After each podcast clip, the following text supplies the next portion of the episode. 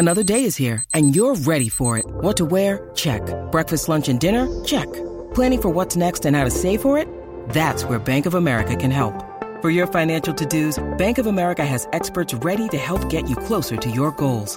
Get started at one of our local financial centers or 24-7 in our mobile banking app. Find a location near you at bankofamerica.com slash talk to us.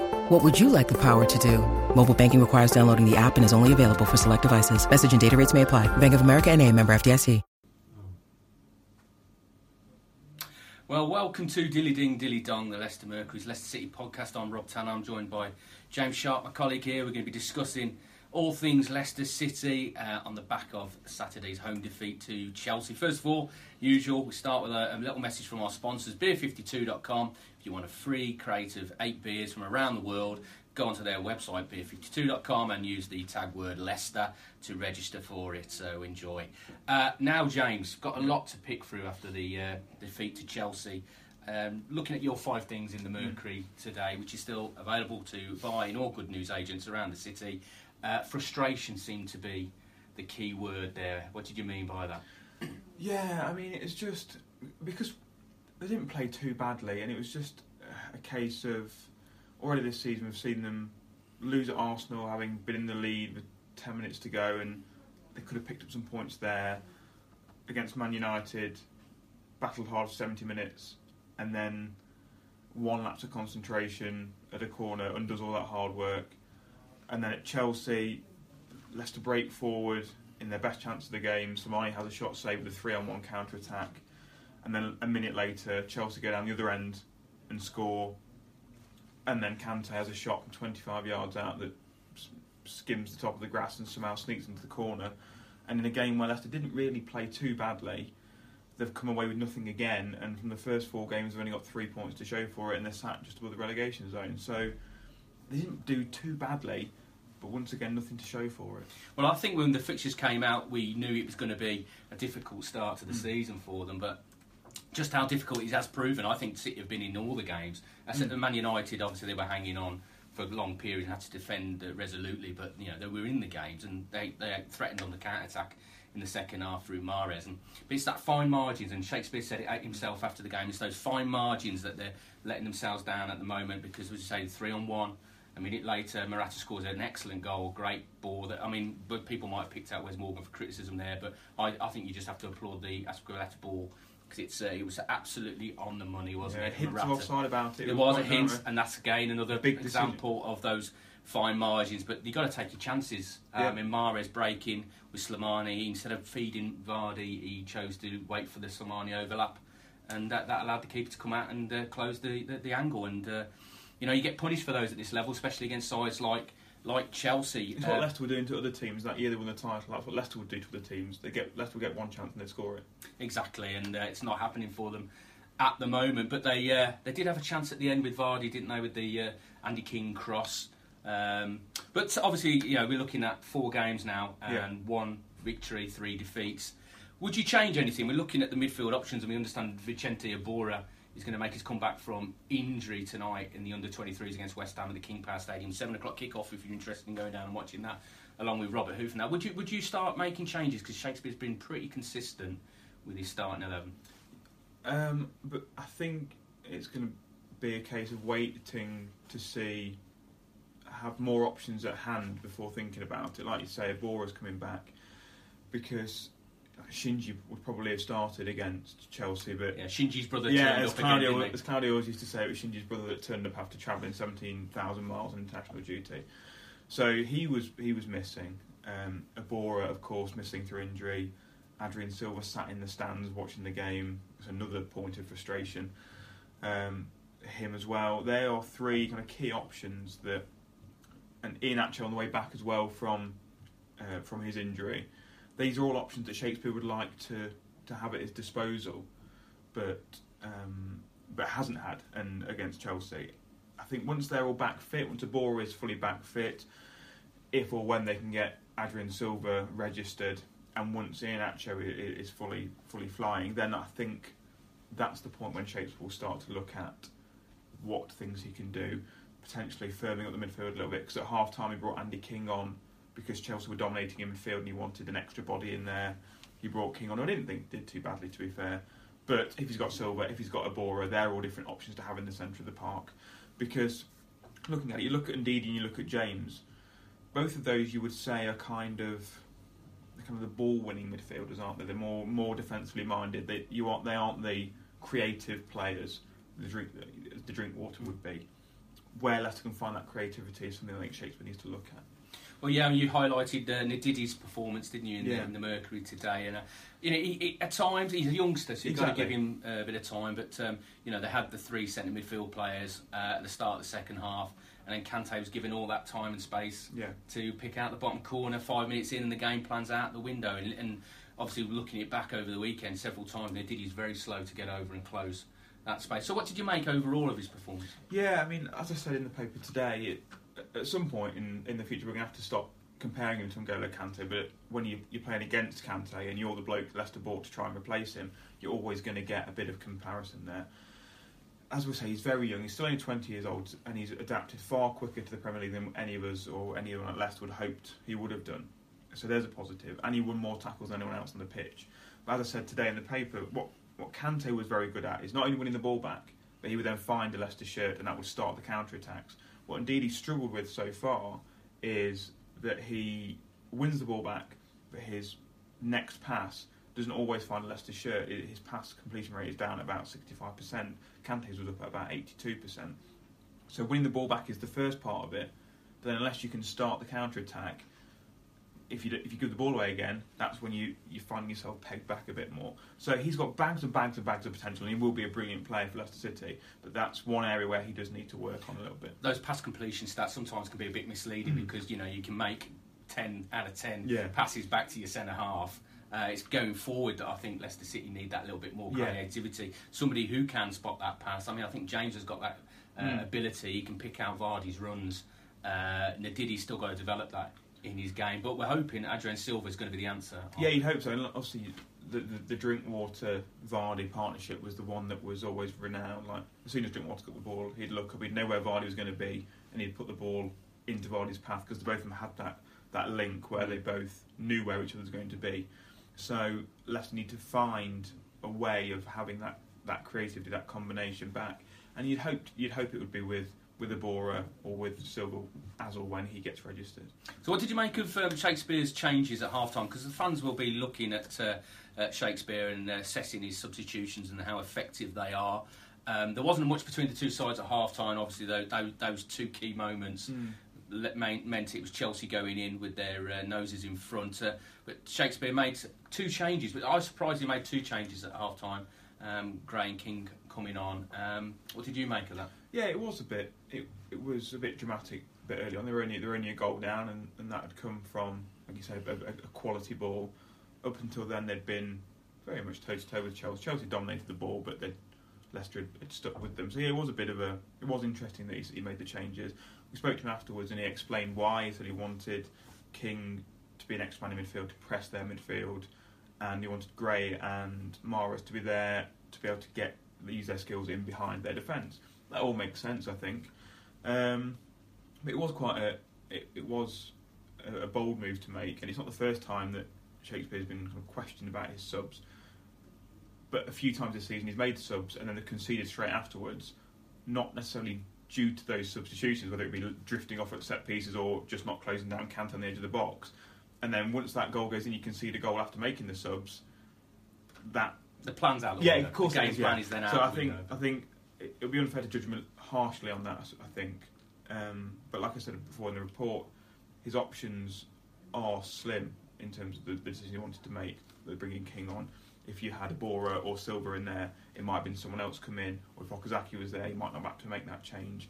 So I think once everyone is back fit, then Shakespeare will have more of an idea of where he wants, where how he wants this team to work. Well, you're right to point out there that um, you know the manager sends up the lads over that white line, and it's up to them to carry Mm. out the game plan. And then, I mean, it was a terrible goal to concede. Kante Yeah. every level. Yes, there was no press pressure on the ball, but then it's gone through Maguire. There, Grass there, cutter, trickled into the bottom corner. and Kasper's uh, face down on the turf, can't get Didn't anywhere. cele- at least he didn't celebrate. no, he didn't celebrate, which is credit to him. And I was going to ask you about the reaction from the, the fans uh, to the return of Drinkwater and Kante. Um, uh, we, we expected a few boos, didn't we? We, Mm. we expected a few boos, and there was, but I thought there was generally more applause for Drinkwater and, and Kante. And from what I understand as well, uh, that band of brothers sort of link between them uh, still hasn't gone because uh, Drinky and Kante were both in the home dressing room after the game, tucking into the food that they have in there Yeah. as well. So you know, and having a good chat with their former teammates. So you know, they've moved on now. Um, but what did you make of that reaction? Yeah, it- wasn't surprising. Um, it was there were more boos for Drinkwater than there were for Kante when he came back last season. I think a lot of that was due to the way it all panned out and the way that it was a late transfer request put in, and uh, I think the, the way it, it, it, it went on is why he got that reaction. It also doesn't help when you're losing the game as well, and he's warming up on the side of the pitch. Uh, but we saw images in the tunnel before the kick-off uh, Drinkwater high fiving all his old teammates, and he was getting a few little jabs in the ribs and stuff. And I heard that when he first turned up, one of the stewards said, "Oh, it's the second door on the left, drinking, pointing, Mhm. pointing him to the away dressing room. So there's a, bit of, kind of ribbing going on, uh, and quite an amount and quite a fair amount of boos when he got when he warmed up. But like you say, there were plenty of applause there for him as well for people who wanted to recognise how big and influential a player he has been for Leicester in both the Championship and the Premier League, and he got that. He didn't get on the pitch though, which is something I think he might have to get used to looking at their midfield options. Yeah, I mean, they both of them have moved on now. Drinkwater and Kante. They were integral with that incredible Premier League title success. But um, I picked out Jamie Vardy as being the absolute key for Leicester Yeah. City. He is their identity, how he plays, and once again he got them back into the game. But I wanted to ask you about um, Riyad Mahrez' performance because we were all waiting to see. Now the window's shut. We, you know, it's no secret that he wants to leave the club. He wants his move to a big top six side. It didn't happen. He was left to look a little bit silly in Mm. the window. uh, Some of his representatives' advice, um, but uh, we all wanted to see what sort of response we would get from Mahrez. And in terms of the effort, I didn't think there was too much wrong. But in terms of the performance, it, it, it wasn't a very good day for him. Yeah, I know. I think uh, it's not the kind of performance he would have wanted to give with all this stuff surrounding him and with all the, like you say, a little bit embarrassing for releasing a statement so early in the window, not getting your move, flying out to an airport on deadline day, hoping you're going to get a move and then you don't get one. You are made to look a little bit silly, and he'd have wanted to put in a performance that showed that he was he was here, he was a Leicester player, and he was going to give everything to Leicester. And like you say, the effort was there. I don't think anyone could criticise his You effort. could almost say he tried was trying Yeah, too hard. yeah, trying, I trying to conjure up that ma- bit of magic that City yeah, need. exactly. He was trying to he's trying to take on defenders, trying to make things happen.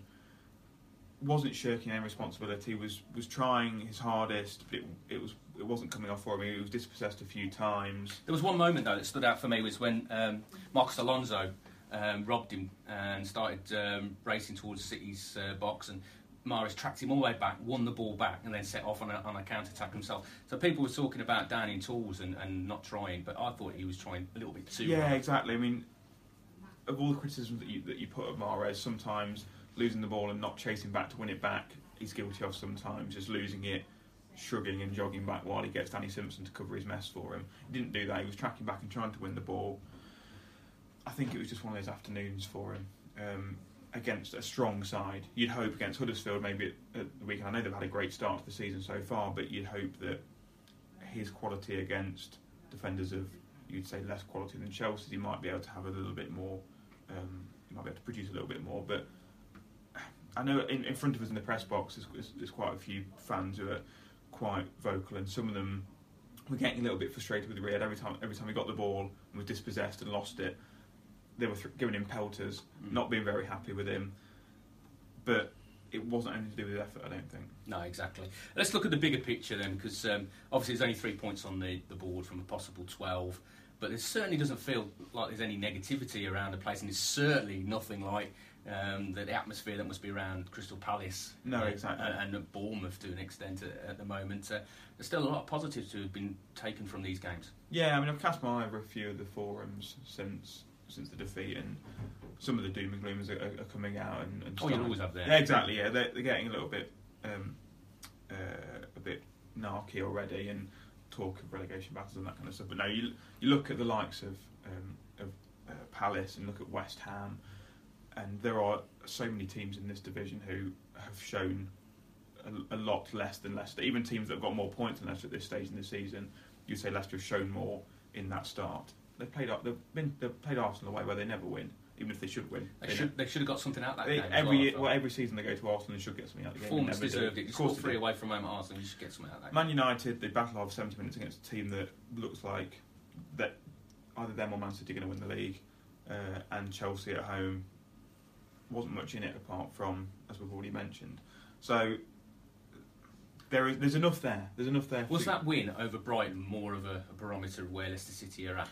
I think so because I know people will say, "Well, hang about, we were champions two seasons ago. Why should we now be comparing ourselves to Brighton again?" Which is a fair point, but you look at the money spent by the bigger clubs, and you look at we know we know that Leicester deserved to win that title, but you you you look at Leicester now and you want to become between eighth top half. so You're looking between eighth and tenth, maybe eighth and twelfth as a lower barometer.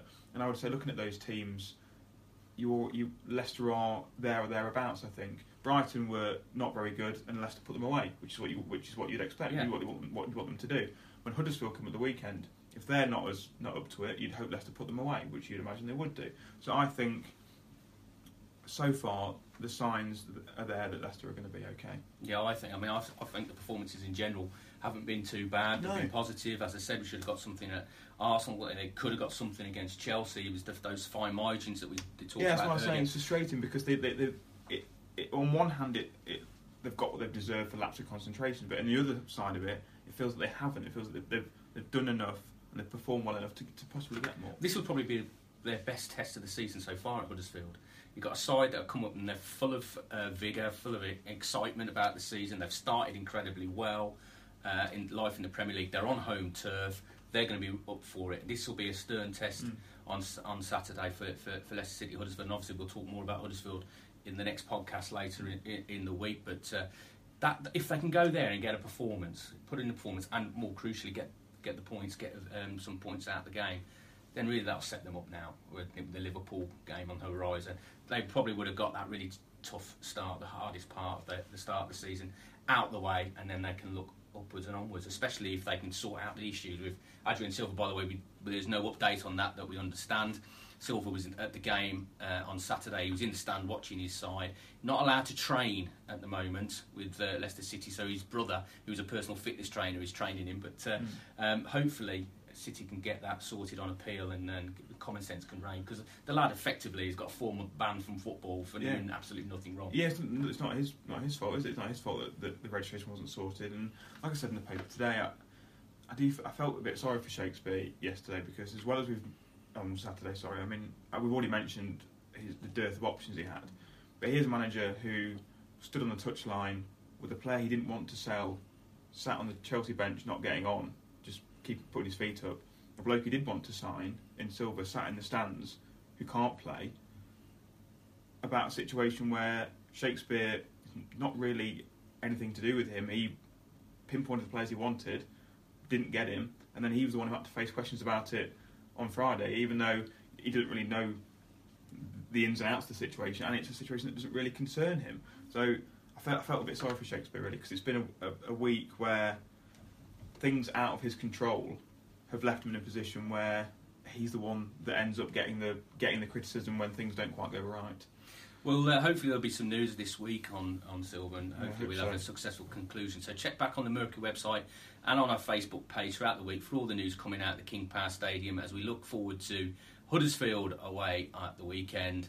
And don't forget to check out beer52.com, use the tagline Leicester. We'll join you again soon.